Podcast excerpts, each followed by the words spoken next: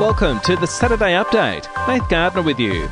A new Premier for New South Wales is just days away with a vote on the Liberal leadership to be held on Tuesday. It's after Gladys Berejiklian quit in light of a corruption inquiry. Former New South Wales Premier Kristina Keneally says there is so much uncertainty for the state. This is another kick in the gut to the people of New South Wales who've been looking for some assurance that this COVID crisis is going to be over soon. A pill developed in the US has been shown to halve the risk of COVID hospitalisations and deaths.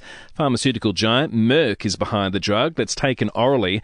Dr. Anthony Fauci says its clinical trial has ended early after showing promising results, and approval is being sought for emergency use. The news of the efficacy of this particular antiviral is obviously very good news. The data are impressive. In Victoria, the Retail Workers Union wants the state government to push back its mandatory vaccine deadline for authorised workers. The Andrews government wants all authorised workers to have at least one COVID vaccination by October 15. Federal Immigration Minister Alex Hawke has been promoted to fill the vacancy left by Industry Minister Christian Porter.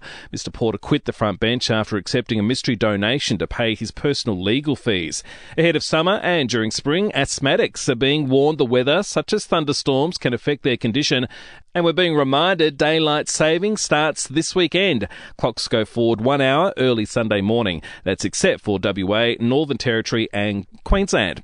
To sport now ahead of Sunday night's NRL decider. Wayne Bennett and Ivan Cleary have faced the media. Three weeks ago, the pair were tussling in a war of words, with Bennett accused of manipulating the referees. But the Rabbitohs coach says he's moved on. Well, that's in the past. It's sure we both moved on from there and with our jobs at our in AFL at Collingwood, Jack Crisp has won his first best and fairest medal. Defender Brayden Maynard was second, Scott Pendlebury third. While North Melbourne co-vice captain Jy Simpkin has won the club's Syd Barker medal ahead of veteran Ben Cunnington. And Netball Australia has fined the New South Wales Swifts and Giants $10,000 each. It's after their players failed to report links to a Victorian COVID exposure site.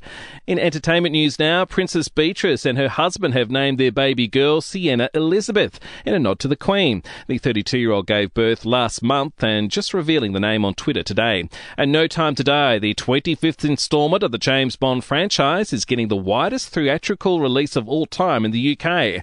And we'll see you tomorrow morning for another episode of The Update.